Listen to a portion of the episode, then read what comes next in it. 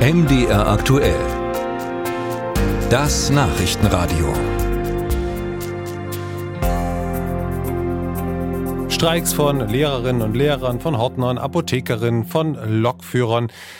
Es sieht irgendwie so aus, als würde gerade ziemlich viel gestreikt. Dabei sind die Deutschen ja eigentlich nicht besonders bekannt für ihre Streikelust. Ist das jetzt nur eine Wahrnehmung, dass mehr gestreikt wird oder entwickeln die Deutschen da eine neue Kultur? Caroline Fröhlich hat nachgefragt. Auch wenn es keine Zahl dazu gibt, beobachten viele Experten tatsächlich eine Zunahme von Streiks in den vergangenen Monaten.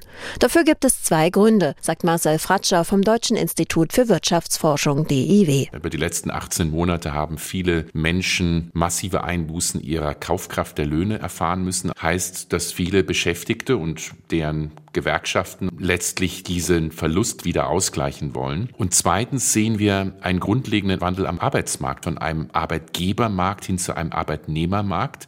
Fachkräftemangel heißt, die Verhandlungsmacht der Beschäftigten steigt.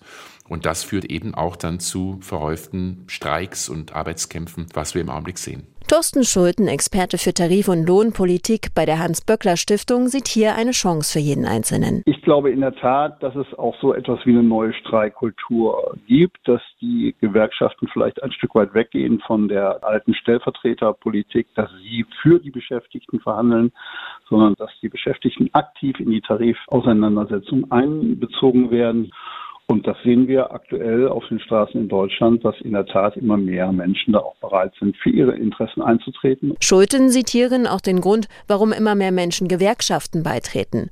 Verdi etwa hat in diesem Jahr mehr Mitglieder aufgenommen als jemals zuvor. Das deute auf ein neues Selbstbewusstsein von Arbeitnehmern, sagt Schulten. Hagen Lesch, Ökonom und Tarifexperte des Instituts der deutschen Wirtschaft, sieht keine neue Streikkultur. Aber das Klima sei rauer als früher. Was ich beobachte, ist, dass die Tarifverhandlungen insgesamt konfliktreicher ablaufen. Das heißt, es kommt nicht nur zu Arbeitskämpfen, sondern häufiger werden Drohungen ausgesprochen, also die Gewerkschaften drohen mit Streik oder Urabstimmung. Das ist ja quasi die Vorstufe des Streiks. Marcel Fratscher vom DIW geht davon aus, dass die Anzahl und Frequenz von Streiks in den kommenden Jahren noch zunehmen wird. Wir sehen also erst jetzt die Spitze des Eisbergs. Es kommt, glaube ich, noch viel dazu. Wir werden in den nächsten zehn Jahren nochmal fünf Millionen beschäftigte Babyboomer netto aus dem Arbeitsmarkt verlieren, weil einfach weniger junge Menschen nachkommen.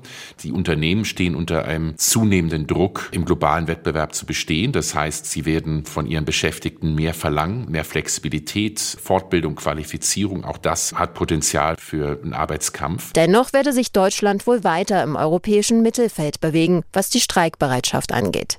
Immerhin werde nur knapp die Hälfte aller Beschäftigten in Deutschland überhaupt nach Tarifvertrag bezahlt.